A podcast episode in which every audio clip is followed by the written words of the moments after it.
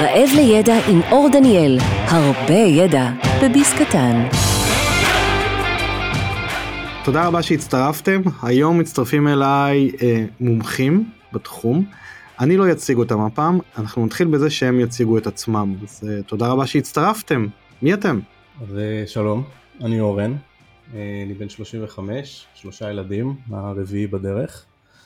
אה, אני צוות אוויר, מאז 2005 אני נמצא בחיל האוויר, עושה תפקידי הדרכה, בין השאר פיקדתי והדרכתי בבית ספר לטיסה, פיקדתי על יחידת הדרכה מתעסקת בהכשרה ואימון לצוותי אוויר וביצעתי תפקידים במטה הדרכה, ניהול משאבים, תקציבים, חיבור לטכנולוגיות חדשות וגם אפשר לקרוא לזה רגולציה.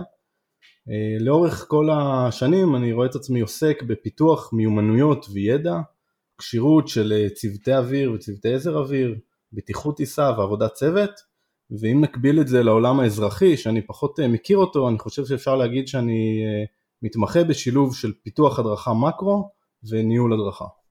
מקסים. אז שלום, אני שירי טל, אני מפתחת הדרכה מזה כ-15 שנה. אני מאמין שלי באמת כמפתחת הדרכה עם השנים זה הדרכה בקצה, אני מתעסקת בחיל האוויר כמה שנים, לכן אני מאמינה בהדרכה בבסיס המבצעי, ביחידות המבצעיות. אה, אני גם אימא לשלושה ילדים חמדמודים, אה, ואורן פה לצידי, מומחה תוכן קלאסי, אתם מיד אה, תבינו ותכירו.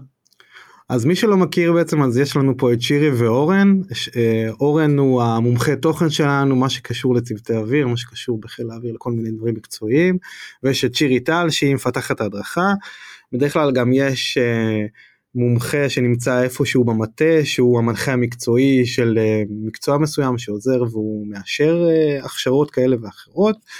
אז אנחנו הולכים לעשות פרק סופר מעניין קצת עם פוקוס על חיל האוויר שזה בין הגופים המובילים בעולם בהדרכה ולמידה והכשרות כמובן.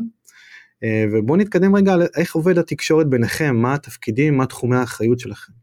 אז נראה לי שאני באה עם רעיון, אני אומרת לו אורן אתה לא מאמין יש לי רעיון מטורף, באה אליו לחדר כי הייתה תקופה שהוא היה המפקד שלי, מריצה את הרעיון בראש, מביאה אותו לידי ביטוי ואורן מיד קם אל הלוח החלק שלו וכותב על הלוח דרך פעולה. אנחנו מתחילים לעבוד, פשוט אנחנו עובדים ככה כצוות כבר כמה שנים.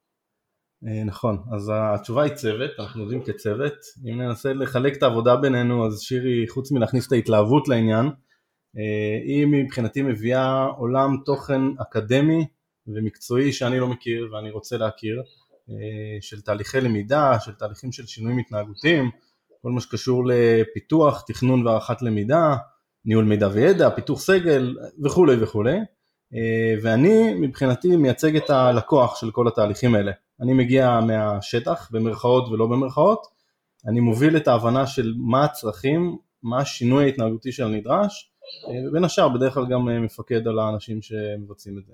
אז איך מפתחים למידה בגפי חופה של חיל האוויר? מה זה אגף חופה ואיך אתם מפתח, מפתחים uh, הכשרה? אוקיי, okay, אז קודם כל חופה, מי ששמע את הפודקאסט של uh, ליאור שפיגלר, חבר שלנו, יודע שחופה זה ראשי תיבות של חקר ופיתוח הדרכה. גפי חופה יש בעיקר בסיסים הדרכתיים בבתי ספר גדולים ואנחנו נמצאים בבסיס נבטים בבאחה 28 שזה בסיס מבצעי פר אקסלנס ועדיין יש בו כמה גפי חופה שמתעסקים בהדרכה שזה מאוד מתחבר לאני מאמין שלי. אמ, אז איך מפתחים הדרכה בגפי חופה?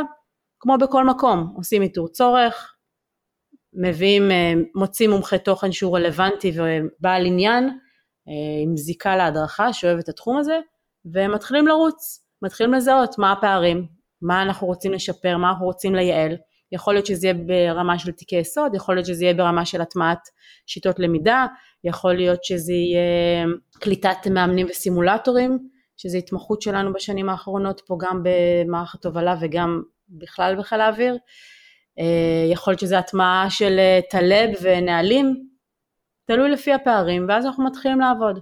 עוד משהו ייחודי בגפי חופה זה לכל אה, מפקד גף חופה לרוב יש מולקולה זה נקרא, זה קבוצת חיילים איכותיים מדהימים ומקסימים שמתמחים בהדרכה מתוקשבת, אז לרוב המולקולה הזאת בנויה גם ממטמיעת אה, ידע, שמתמחה בניהול ידע, יש לנו גרפיקאיות שמתעסקות בעיצוב גרפי, יש כותבות לומדה שמתעסקות בפיתוח לומדות, ויש צלמים שמתעסקים בכל העולם של צילום והפקת סרטים, שהצלם הבודד הזה הוא בעצם עושה הכל, הוא גם התסריטאי, גם המפיק, גם העורך וגם הצלם וגם הסאונדמן.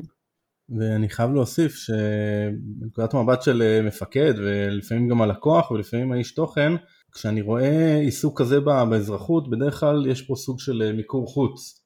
אה, והרבה פעמים הולכים לכיוון הזה, ללכת לחברת הדרכה חיצונית, ומאוד בקלות היה אפשר לאגם משאבים ולייצר יחידת חופה שנעה ממקום למקום בחיל או בצבא, ועשו את ההפך ואני חושב שזה נכון, אותה מולקולה היא מחוברת בטבור ללקוח מסוים, לסט יחידות אה, שנמצא במערך מסוים ובעצם אה, נותן את האפשרות לייצר את התוצרים המאוד רלוונטיים ובקבועי זמן קצרים שעוד מעט נראה שזה אחד הדברים שאנחנו מאוד מאוד צריכים אצלנו.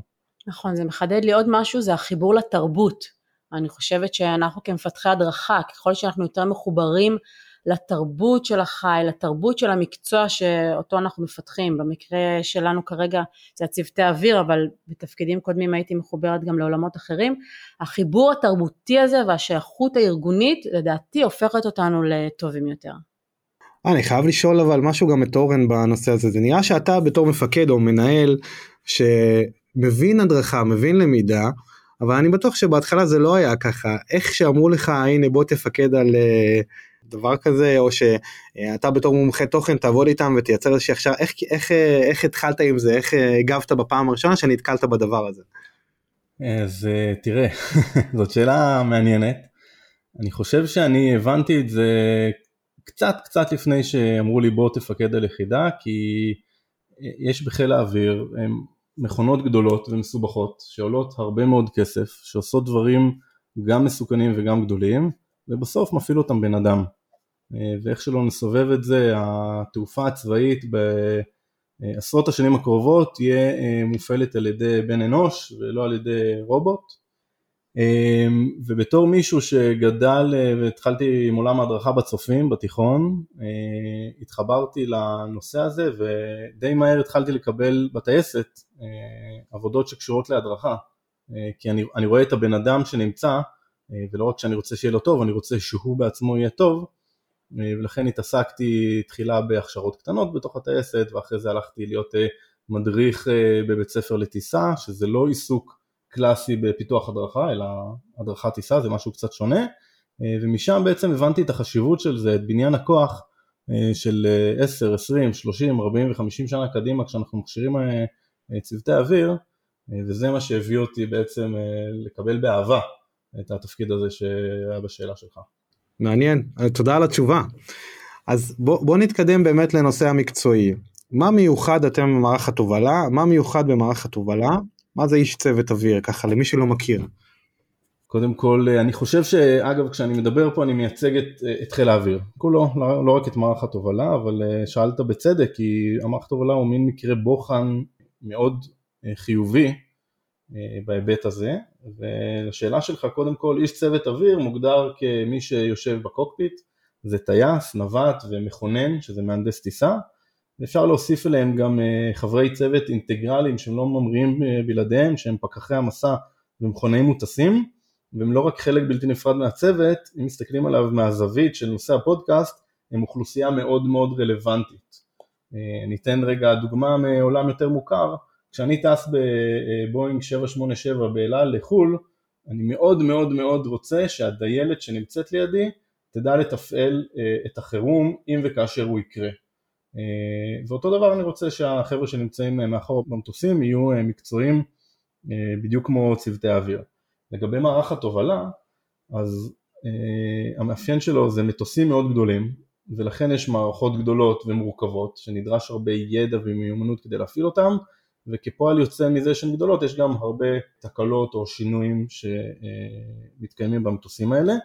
יש צוות גדול באופן יחסי למטוסים, המשימות הן מאוד מגוונות, יש עבודה בסוגי תווך שונים, אנחנו עושים נמוך, גבוה, במקומות שונים, סוגים גדולים של משימות, הרבה פעמים רחוק מאוד מאוד מהבית, מטוס של חיל האוויר יכול למצוא את עצמו במקום שהוא רחוק מאות קילומטרים מכל מטוס ישראלי אחר, לעיתים זה באופן חשאי, ולמרות כל זה יש צורך בביצוע משימה בכל מאפיין ובכל מצב, וזה משהו שמיוחד במערך התובלה ולכן הצורך בידע ובלמידה יעילה ואיכותית מתחדד פה. ומה האתגר בלהכשיר אנשים כאלה, כלומר של צוותי אוויר, איך אתם מכשירים אותם? אז אני חושבת שהאתגר המרכזי זה שזה מקצוע, לא יודעת אם שונה מאחרים, אבל מקצוע מאוד מאוד מורכב, עם המון מיומנויות, אה, גם קוגנטיביות, גם ידיים שצריך להזיז, המון המון ידע שצריך להתבסס עליו, אה, ואני חושבת שהרבדים האלה של הידע שמתפתחים עם השנים וההכשרה המאוד מאוד ארוכה, מאתגרים גם את האיש צוות אוויר וגם את מי שמפתח את ההדרכה שלהם, לחשוב איך הכי נכון לעשות את זה. עוד, עוד אתגר, ותגידי לי אם אני צודק, זה שזה עולם שהוא לפעמים קצת אה, סגור, קצת אה, אה, לא אוהב לשתף אחרים בו, וכשבא מפתח הדרכה ורוצה ללמוד, הוא נתקל בהרבה חומות בדרך. אז התלבטתי אם להעלות את זה או לא, אבל כן יש איזושהי נקודה שאני כמפתחת הדרכה, העבודה עם צוותי אוויר זה עבודה שבהתחלה לא קלה, כי כל אחד יודע בדיוק מה הוא צריך לעשות, וכשנכנס איזשהו מישהו חיצוני, מה הוא יודע יותר טוב ממני, אני טס, את לא טסה, כאילו מה את אה, רוצה ממני. מצד אחד. מצד שני אני כן יכולה להגיד שהעבודה עם מערך התובלה זה איזשהו כר פורה להצלחות.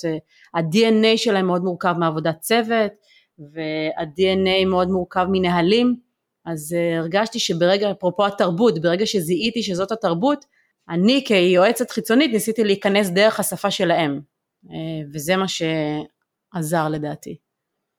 אני אקח את השאלה שלך, אני אזכיר אותה, מה האתגר בהכשרת צוותי אוויר, ואני, ואני ארחיב קצת ברשותך. אה, ההכשרה מתחילה בקורס טייס, כולם מכירים את זה, שלוש שנים, יש תכנים אוויריים, תכנים קרקעיים, תכנים של אקדמיה באוניברסיטה וקורס קצינים בפנים, ממשיכה להכשרה במסגרת הטייסות המבצעיות, ואני רוצה לדבר על האתגר בהכשרה המבצעית ואחריה, על השמירה של הכשירות הזאת למשך שנים רבות, אני יכול ללמוד משהו בגיל 22, אני צריך להשתמש בו בגיל 50 ובתוך זה אולי כדאי להתמקד באתגר בשמירה, בשמירה על רמת ידע טובה כדי למלא את התפקיד בשגרה ובחירום וכאלה אה, נושא צבאי יש פה, יש פה שלושה נושאים, יש פה שלושה אתגרים או תתי אתגרים.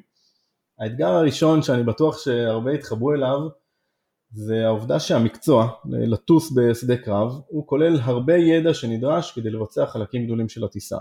מבנה המטוס, איך אני מתפעל אותו בשגרה ובחירום, אווירות דינמיקה, תווך אווירי, מטאורולוגיה, תעבורה אווירית, מידע על האויב, כל המודיעין, ניווט אווירי, מערכות נשק, נהלי קשר וכולי וכולי ואני בטוח שיתחברו לזה כי יש הרבה מקצועות שבהם נדרש הרבה מאוד ידע כדי לעשות את העבודה כמו שצריך. האתגר השני הוא שהיום יום של העבודה לא כולל חלק גדול ממרכיבי התפקיד. אה, אני יכול אה, להמריא כל יום במשך אה, עשר שנים, ואחרי עשר שנים אני אפגוש את ההמראה המגבלתית עם רוח מאוד מאוד חזקה, אני כבר יודע להמריא טוב מאוד, האם אני יודע להמריא עם רוח חזקה. האויב, אנחנו נפגוש אותו לעיתים רחוקות. המזג האוויר הקיצוני שאנחנו לומדים עליו מגיע לעיתים רחוקות. תקלה במטוס קורית לעיתים רחוקות, וגם אנחנו נגיע לאזורים נידחים ושדות מרוחקים שאנחנו לומדים עליהם לעיתים רחוקות. ולכן השמירה על מיומנות גבוהה ביומיום היא אפשרית למשימות ליבה. כל מה שקשור למשימות יומיומיות אה, ומשימות שאינן יומיומיות, חיל האוויר משקיע הרבה מאוד מאמצים, סימולציות על הקרקע, סימולציות באוויר, סימולציות בתוך סימולטור, אבל אין תרגול מיומנות כדין רענון ידע. אני בטוח שכל מי שמאזין לנו אה, מבין את הדבר הזה לעומק, וזה מביא אותי לאתגר מספר 3. בניגוד לתפיסה הרווחת היום, אה, שאני איתה אבל לא עד הסוף, שבעצם המידע זמין, הוא אפילו מרווה אותנו. המיומנות הנדרשת היא למצוא את המידע הנכון ולעבד אותו על כל השלבים, ואני חושב שמי שיאזין לפודקאסט שלך מההתחלה ועד הסוף ימצא את התפיסה הזאת אה, בין אם אה, בין הפרטים ובין אם בגלוי כחוט השני. אבל זה מגיע עד רמה מסוימת, למה?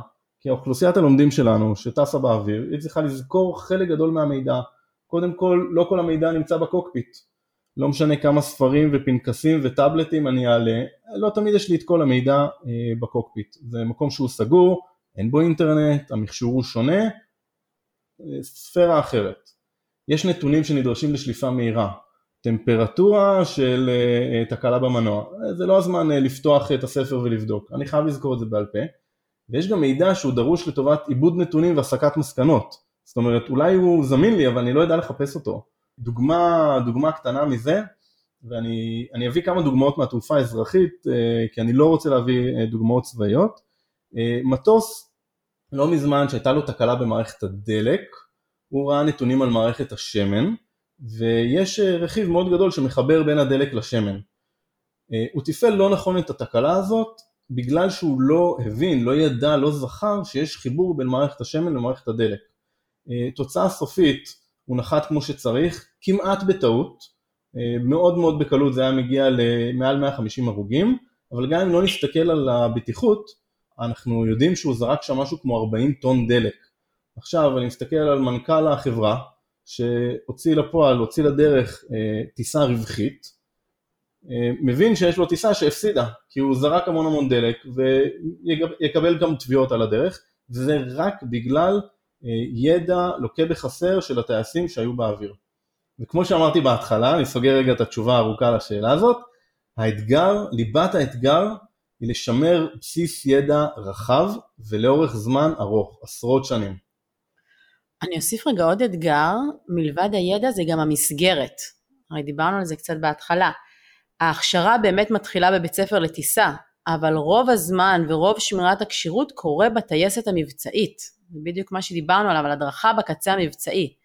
ואז שם, זה לא יחידה הדרכתית, אין סגל מובנה, אין תיקי תוכן אה, סדורים, אין סביבת למידה סדורה, אין אה, ידע מנוהל כמו שצריך, אז זה בעייתי, זה מאתגר אותנו. אפשר בעצם להקביל את זה לכל מי שמבצע את העבודה שלו, והוא לא קם בבוקר כסטודנט ביום יום, בדיוק. ואנחנו כמנהלים, כמפקדים, כבעלים, כבעלי עניין, אנחנו רוצים שיהיה לו את רמת הידע הכי גבוהה כדי אה, לתפעל את המשימה, בעיקר במקומות שבהם הפרט משפיע על הביצועים בהיבט של אה, סיכון חיי האדם, בהיבט של אה, עלויות גבוהות וגם בהיבט של אה, יחסי ציבור.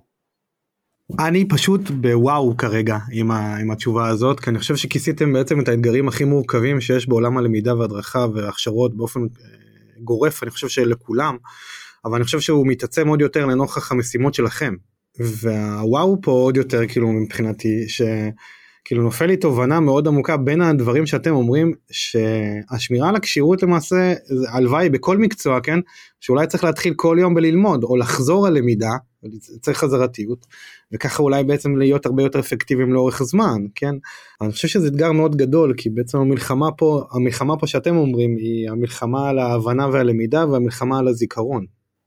בדיוק כמו שהגדרנו בהכנה לפני, ממש. שהאתגר שלנו זה המלחמה בשכחה. כי כמות הידע היא ענקית, ואנחנו צריכים להילחם בשכחה של הצוותי אוויר, כי כל נתון, כמו הדוגמה שאורן נתן, בין הדלק לבין השמן, היא קריטית. זהו, אבל גם הדלק, את יודעת, הדוגמה של הדלק והשמן זה עוד משהו שהוא מהותי. כי נגיד הדוגמה של הדלק והשמן, לדעתי, היא דווקא אם אני כאילו הייתי הולך ומתחקר את זה זה היה מגיע להכשרת היסוד שלו שההכשרה שלו הוא לא הבין מספיק את האינטראקציה בין המערכות הללו ככל הנראה. אמ, כי אולי אם הוא היה מבין אותם מלכתחילה אולי הוא לא היה שוכח אותם אני לא יודע מה, מה אתם חושבים.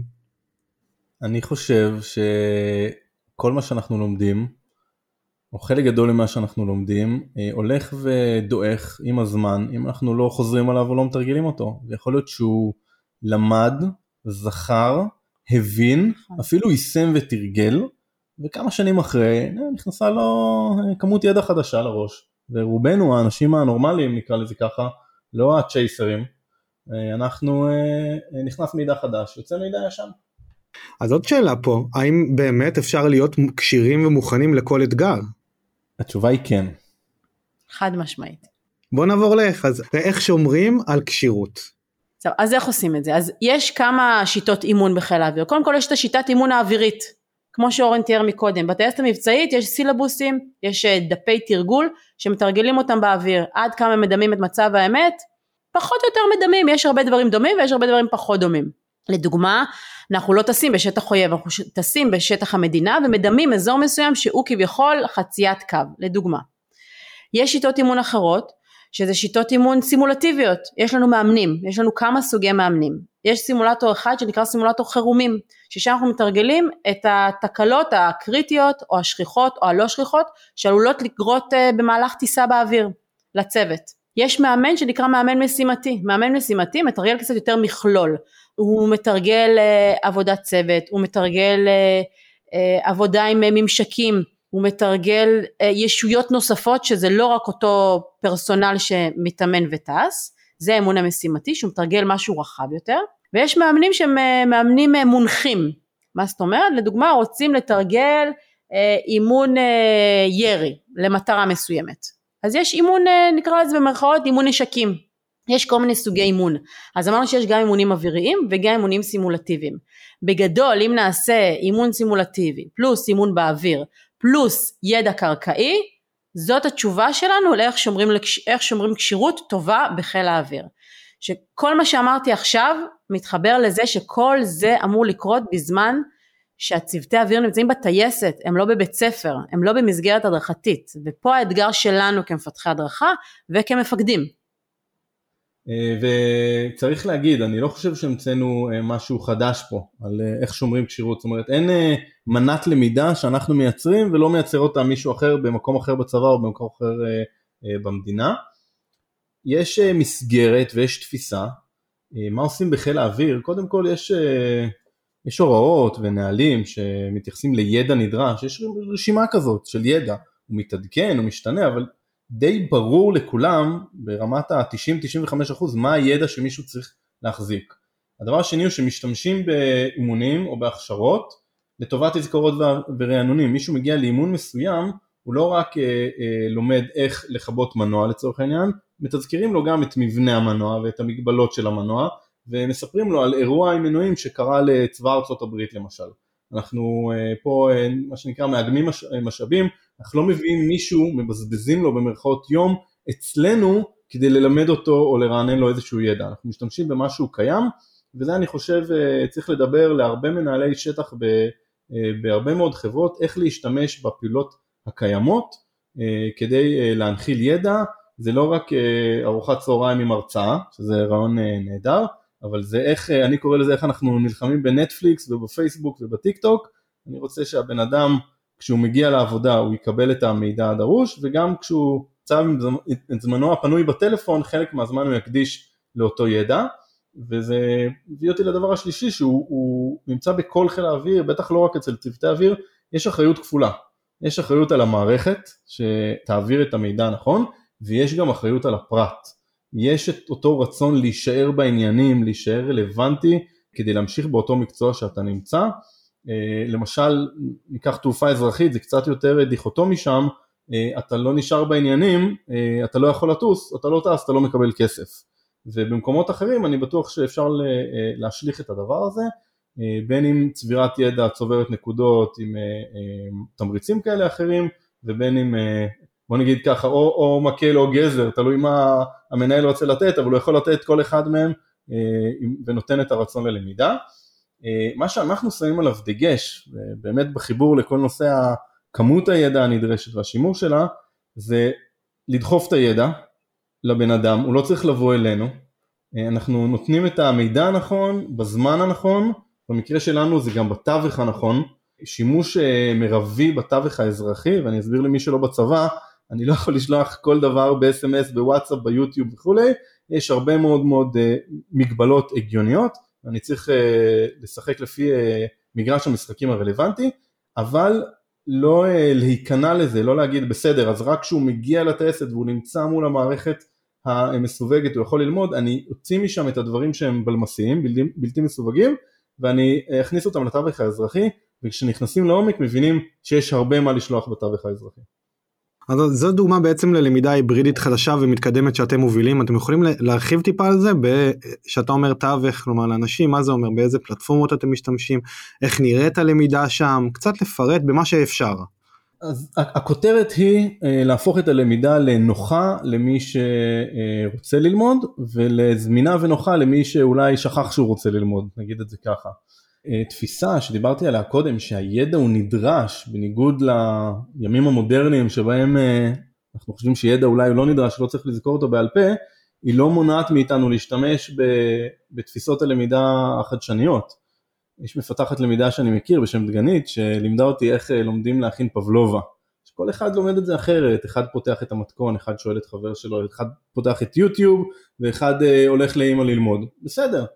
אה, והעניין המתקדם הוא לזהות את המאפיינים של הלומדים עד כדי הלומד הבודד ולתת את, ה, את הפתרון המיטבי.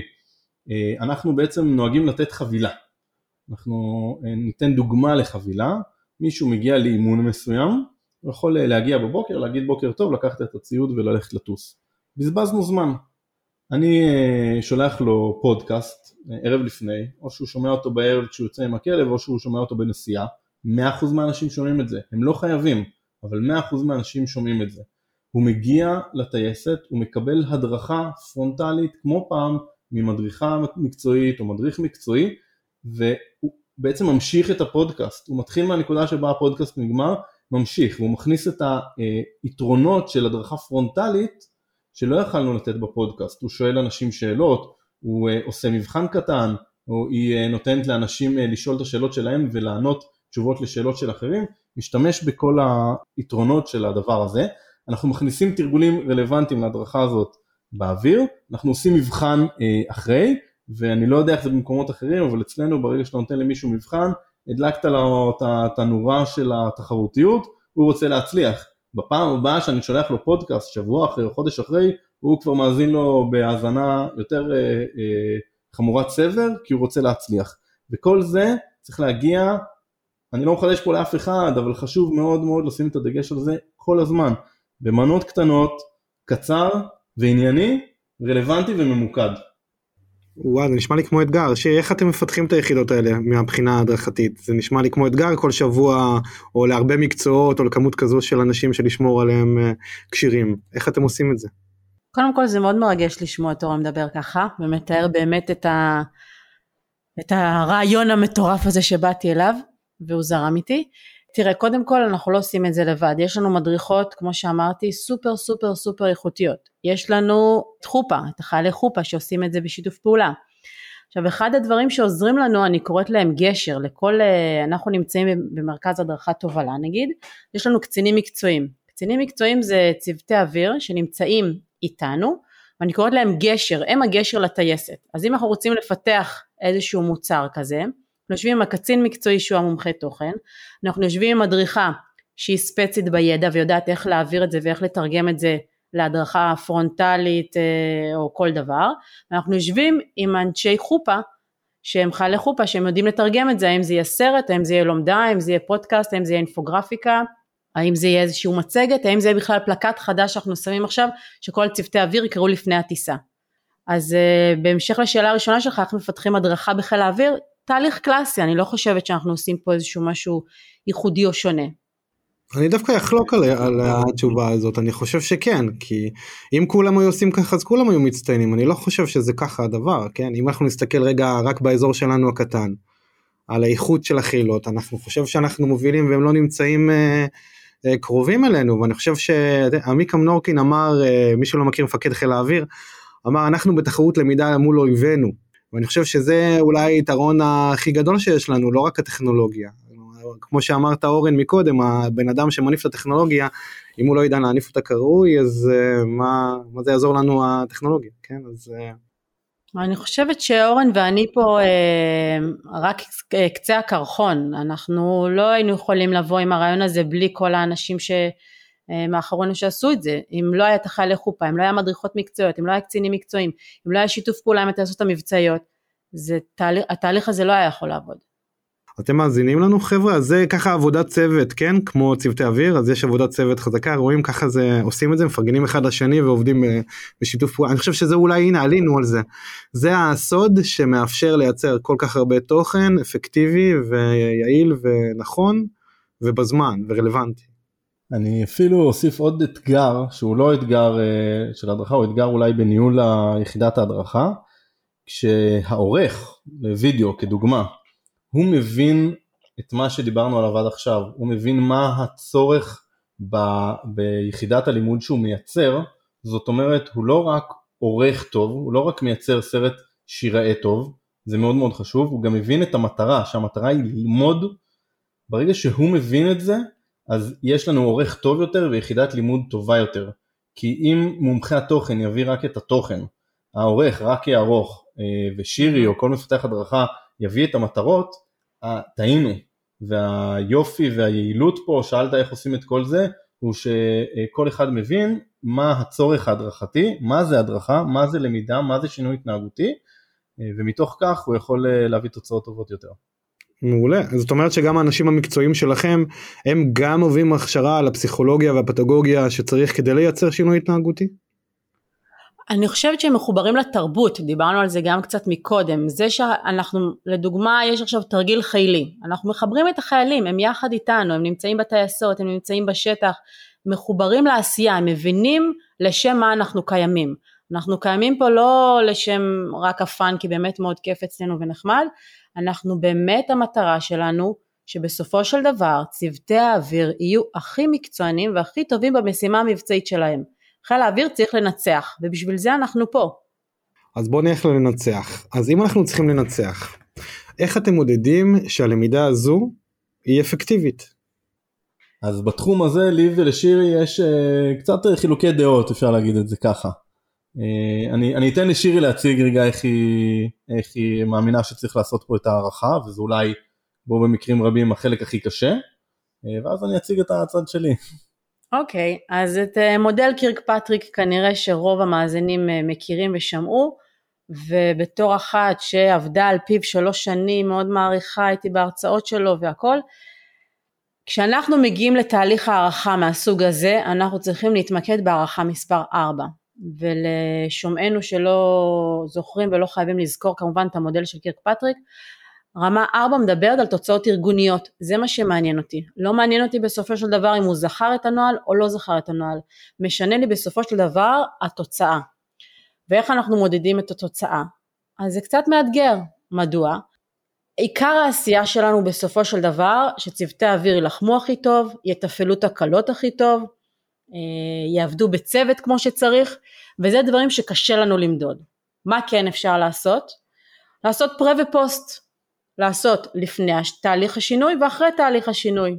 יכולנו למדוד לדוגמה לפני הטמעת המודל מה כמות התקלות אה, באוויריות, האוויריות שהיו לצוותי אוויר שתפעלו אותם בצורה טובה ונגדיר מה זה צורה טובה ואחרי ההתערבות שלנו נשאל אחר כך את אותה שאלה ונבדוק האם היה שינוי זו דרך אחת. דרך אחרת יכולה לבוא ולמדוד את uh, כמות התאונות חס וחלילה כי אנחנו רוצים בסופו של דבר להכשיר את הצוותי האוויר שידעו לתפעל כמה שיותר טוב וכמה שיותר מהר את התקלה.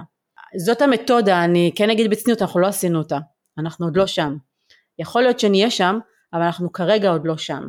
כן, יש את כל הדברים האחרים, אנחנו יכולים לעשות להם, אה, להעביר להם שאלונים, באיזה מידה הפודקאסט שהעברנו היה מעניין, רלוונטי ותרם לך.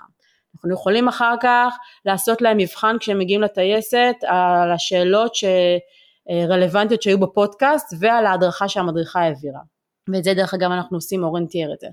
אנחנו יכולים אחרי איקס זמן ברמה שלוש לבוא ולשאול באיזה מידה ההדרכה שעברת לפני חודשיים תרמה לך עכשיו בגיחה האווירית שעשית כי זה פחות או יותר אותו נושא. אפשר לעשות את כל זה, אנחנו עוד לא שם. אני אגיד את איך שאני רואה את זה, אני חושב שאנחנו שם בגדול כחיל האוויר. אנחנו דווקא במקום שלנו, קשה לנו למדוד את זה, תכף אני אגיד למה, אבל חיל האוויר שם בגדול. ואני אגיד איך אני חושב שצריך לעשות את ההערכה. קודם כל, יש לנו כלים מעולים למדוד uh, שינוי התנהגותי, לא בשדה הקרב אלא במאמנים. שירי uh, ציינה את זה, יש לנו מאמני חירומים, מאמנים משימתיים ועוד כל מיני סוגים, ועושים את זה. Uh, בודקים שינויים התנהגותיים ומצליחים לייצר שינויים התנהגותיים דרך הדבר הזה. אה, מייצרים טבלאות ענק, ביג דאטה, שאפשר לבוא למפקד כזה או אחר, אה, בכיר או זוטר, ולהראות לו מה כל הצוותים עושים, מה ממוצע הצוותים עושים, מה אנשים אה, מבצעים בפועל, האם פנו ימינה במקרה הזה או האם פנו שמאלה במקרה הזה, אפשר לבדוק את זה. אבל אני חושב עוד משהו, אני דווקא חושב יותר טיפש במרכאות משירי, אני גם פה חוזר אחורה. אני חושב שיש דברים שלא נוכל למדוד לעולם, יש תקלה שעד שהיא לא תקרה בפועל, אנחנו לא נוכל למדוד אם עשינו שינוי התנהגותי או לא, אבל אנחנו כן חייבים למדוד האם הידע שאותו אנחנו רוצים שיהיה בראש של הצוותים, הוא נמצא והוא יהיה שם ביום שבו הוא יצטרך אותו, ואת זה אפשר למדוד בצורות מאוד מאוד פשוטות, לעשות, ללמד, לעשות מבחן אחת לשבוע, חודש, חצי שנה, שנה, שנתיים, אה, ולבדוק האם הידע נשאר לזמן ארוך יותר, וזה גם פה עשינו, עשינו ואנחנו צריכים לעשות עוד אה, יותר טוב, אין ספק, עשינו ובדקנו ואנחנו יודעים להגיד שיש שינוי גדול בחלקים גדולים שבהם לימדנו, ויש שינוי כמעט אפסי בחלקים אחרים שבהם לימדנו, ואנחנו יודעים יותר להתמקד בדבר הזה, ולכן אם אנחנו רגע מוציאים את עצמנו מהשינוי ההתנהגותי שהוא באוטופיה כנראה הדבר הכי טוב שצריך לבדוק, למקום היותר, אה, אה, אני אגיד את זה, פרימיטיבי של ידע, אני חושב שזה נותן לנו אה, גדול, דווקא למקומות שבהם לא נצליח למדוד את השינוי, במקומות הקיצוניים ושאנחנו כנראה נפגוש לעיתים רחוקות. אני חושב שהתמודדתם עם השאלה בצורה מאוד טובה אני חושב שכן אתם מודדים את זה ברמות השונות תמיד יכולים להיות יותר טוב אבל זה נחמד הגישה של אה, שירי שהגישה של אורן גם רואים פה שתי גישות שונות מפקד רוצה לראות נתונים דאטה ובטבלאות לראות מה בוצע ומפתח הדרכה או מפתחת הדרכה במקרה שלנו רוצה לראות גם שינויים ברמות יותר גבוהות ולהמשיך למדוד ועוד ועוד ועוד. אה, לרמות הגבוהות יותר ואני חושב שזה מה שיפה שהשילוב הזה בעצם מאפשר את הסוגים השונים של המדידות ברמות השונות וככה להגיע גם ליותר נתונים ולהמשיך להתייעל ולהשתפר. ואני חושב שכל מי שמאזין ונמצא בתחום יודע שזו אולי השאלה הכי קשה ש... שנתקלים בה. כלומר איך באמת מודדים את זה לטווח ארוך איך עושים את זה נכון וגם יש כל כך הרבה משתנים אה, שיכולים להיות מעורבים אחרים גם שלאו דווקא אפשר להשליך את זה על התהליך הלמידה שבוצע או לא בוצע. אז באמת זו שאלה קשה, אני חושב שאולי זו הרמה המקצועית הכי גבוהה שאפשר להגיע אליה ולהיתקל בקשיים בה. דיברתם על זה שאתם מייצרים גם התווך האזרחי אה, אה, בפלטפורמות אזרחיות ומאפשרים להנגיש ידע לצוותי אוויר גם בחוץ. אני בטוח שיש מלא ארגונים שמאזינים, בנקים, אה, פיננסים כאלה ואחרים, שיש להם אבטחת מידע מאוד גבוהה.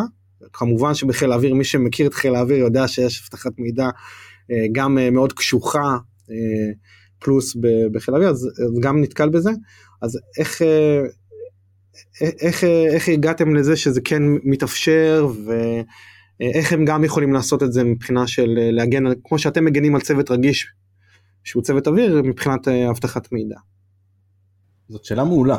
כמו שאמרת יש ארגונים רבים שכנראה התעניינו בתשובה, עבדתי לא מעט עם אה, תעשיות ביטחוניות וגם שם מן הסתם שומרים על המידע וכנראה שכל עסק אה, רוצה לשמור על המידע שלו, אף אחד עוד לא יודע את הנוסחה של קוקה קולה, נכון?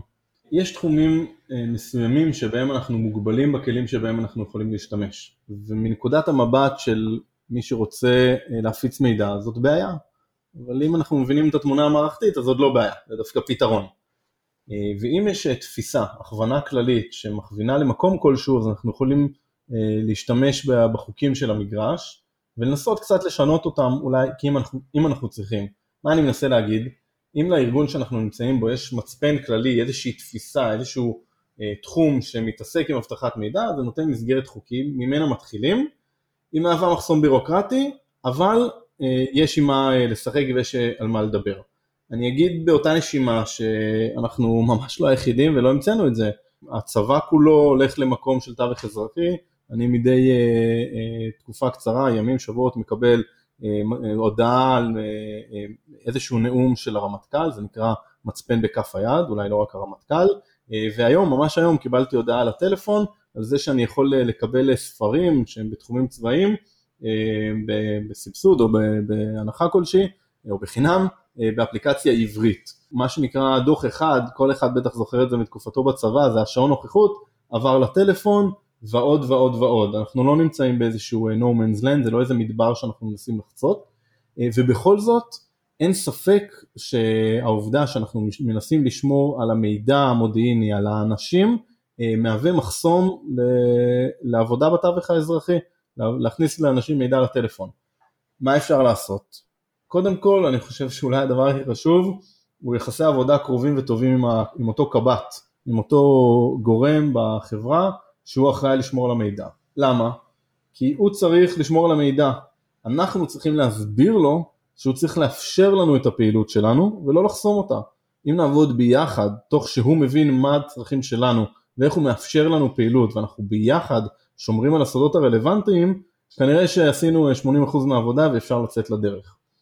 בתוך הדבר הזה יש כמה אה, מגבלות שהן קיימות בחיל האוויר ואני לא יודע כמה הן קיימות אה, אה, במקומות אחרים, למשל נושא של מעבר בין רשתות, יש לנו רשתות בסיווגים שונים והמעבר ביניהם הוא נקודה קריטית שבה צריך לשים לב מה אנחנו עושים כדי לא לטעות. וזאת נקודה שאני לקחתי לעצמי כמפקד גם את האחריות וגם את התפעול, בעצם בעצמי יצרתי חסם בירוקרטי לאותו אירוע שאני רוצה שיקרה כמה שיותר מהר. למה? כי יש פה מחיר טעות אה, גבוה. והנקודה הנוספת שאני אולי יכול לתת בתחום הפרקטיקה זה שמפתחי יחידות ההדרכה, המדריכים עצמם, אה, לעיתים קרובות לא מגיעים מהתחום, הם לא מכירים את התמונה המבצעית או המודיעינית ובעצם הם או לא מוטרדים אה, מאבטחת המידע והסודות או שהם מוטרדים יותר מדי והם לא רוצים להגיד דברים שאין שום בעיה לכתוב בוויינט, בסדר?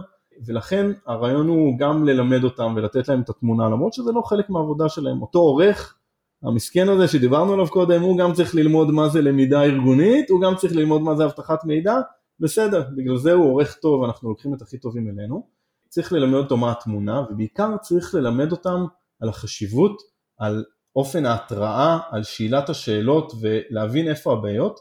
בסופו של דבר אני חייב להגיד לך שברוב המוחלט של המקרים שבהם היה לנו איזשהו חיכוך או איזושהי אפשרות לדליפת מידע, הדבר הזה אה, התחיל ממדריכה שהעלתה בפניי את העובדה שיש איזשהו חומר שהיא קיבלה ממישהו והיא לא בטוחה מה הסיווג, או מאיזושהי אה, כותבת לומדה או עורכת שבאו ואמרו תשמע צילמנו פה בבסיס את זה ואת זה, אנחנו לא בטוחים, בוא תגיד לנו, וזה לדעתי לא נובע מאיזשהו פחד, כי זה לא דבר שקורה ביום יום, פעם בכמה חודשים נתקלים בזה, זה מתוך ההבנה שיש הרבה אחריות בידיים.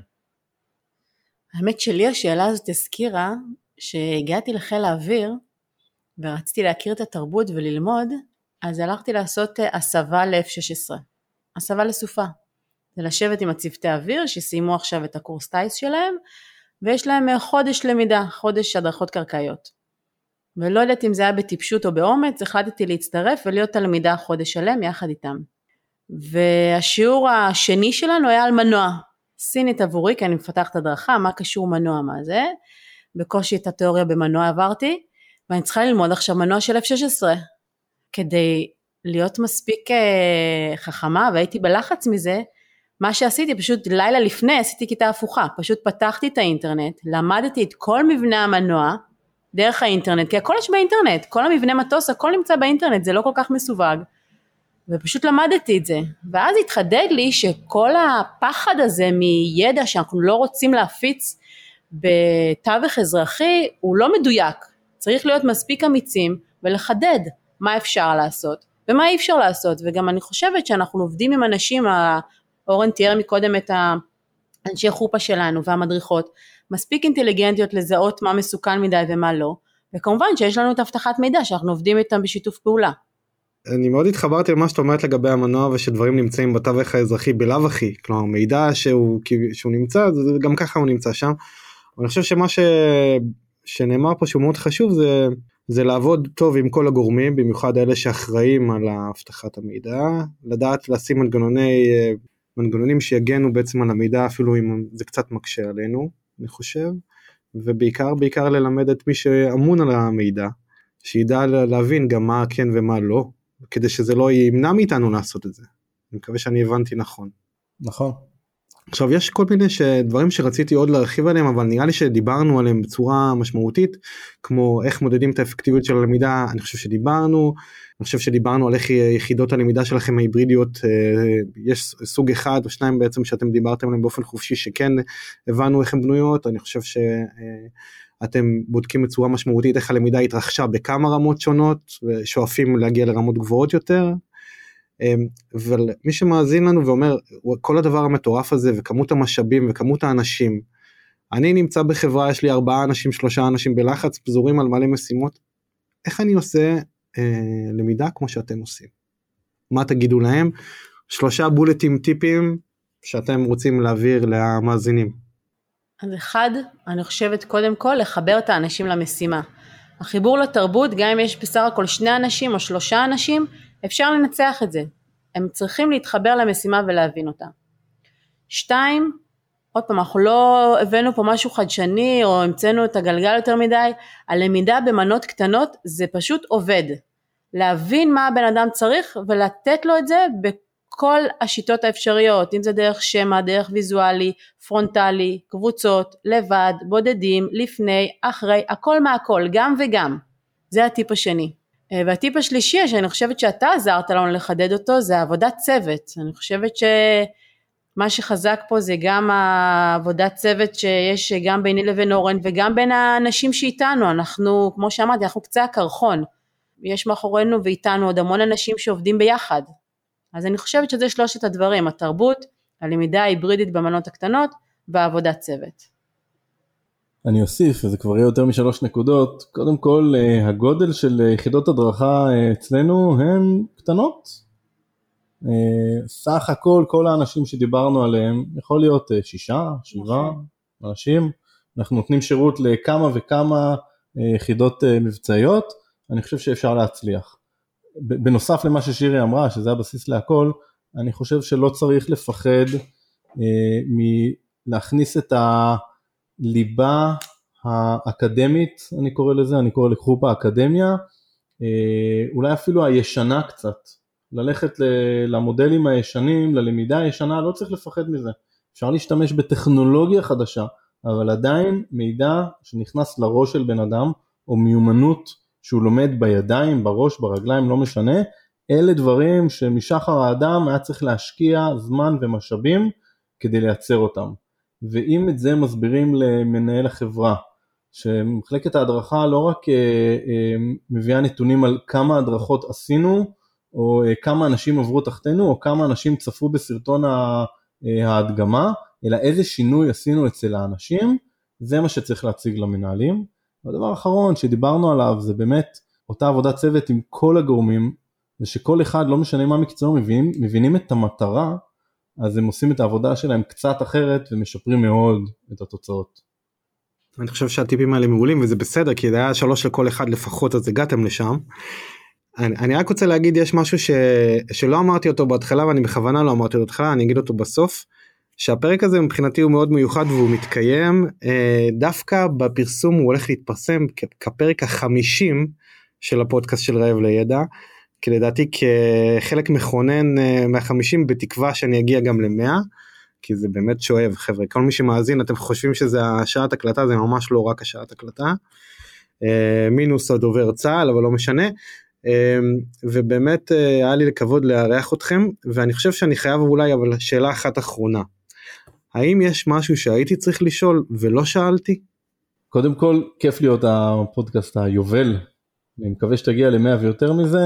אני בתחילתו של אה, הקלטת ערוץ פודקאסט אה, אחר שמדבר על אה, עבודת צוות במטוסים, תעופה אזרחית וצבאית, ואני יכול להבין אותך, זה הרבה עבודה לתכנן, להקליט, לערוך, אין ספק. אותי מעניין, וזה אולי האתגר שאני ארצה לפגוש אותו בתפקידים אחרים, זה איך אנחנו מייצרים את אותה למידה בקבועי זמן קצרים, זאת אומרת עובד שעובד חצי שנה או שנה, מבחינתי היום זה דבר שהוא לא קיים. חיילים מגיעים לשנתיים וחצי ומעלה וצוותי אוויר שהם אה, פונקציית המטרה הם מגיעים לשלושים שנה. איך אני לוקח עובד ואני משמר לו את הידע אה, במסגרת יותר פתוחה נגיד את זה, וזה מבחינתי אתגר פתוח. נחמד לסיים עם אתגר, וגם אה, טוב לדעת על הפודקאסט, אז אולי בהמשך נעשה איזשהו פרק על עבודת צוות אם תרצה. אני אשמח תמיד, גם שירי תהיה שם. אור, אני גם אגיד, אה, כבוד הוא לנו להיות אה, פרק 50, אה, נשמח להיות גם בפרק 100. היה מעניין, היה כיף. אתם יודעים, פרק 100 זה בדיוק בערך עוד שנה. אז זה כאילו יהיה סגירת מעגל, אז בואו נקבע.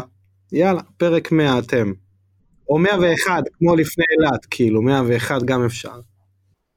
בסדר גמור. נדבר על מאמנים וסימולטורים. או, זה גם סופר מעניין וסופר רלוונטי. למידה תוך כדי עשייה, אני חושב שזה הדבר הכי משמעותי גם שיוצא מכל מה שאתם אמרתם, כן? גם מה שאורן אמר בנקודות האחרונות, גם מה שאת אמרת. שלא רק ידע לשם עצמו, אלא ידע לביצוע וידע שאמור אה, להיות בשימוש. אה, אז אני חושב שאני קודם כל רוצה להודות לכם, אני אגיד עוד פעם את המשפט שחיל האוויר מוביל הוא מוביל מצוינות, זה אנחנו בתחרות למידה למול אויבינו, כל מקום גם אפשר לקחת את זה גם לתווך האזרחי מה שנקרא, וכדי להיות מובילים עסקיים ולהוביל בשוק שאתם רוצים או לא משנה מה, זה אחלה משפט שאפשר להשתמש בו. אורן ושירי תודה רבה, למדנו הרבה גם על חיל האוויר, על המבנה, איך מובילים מצוינות, איך שומרים על כשירות. ועוד המון המון המון אתגרים שהעליתם.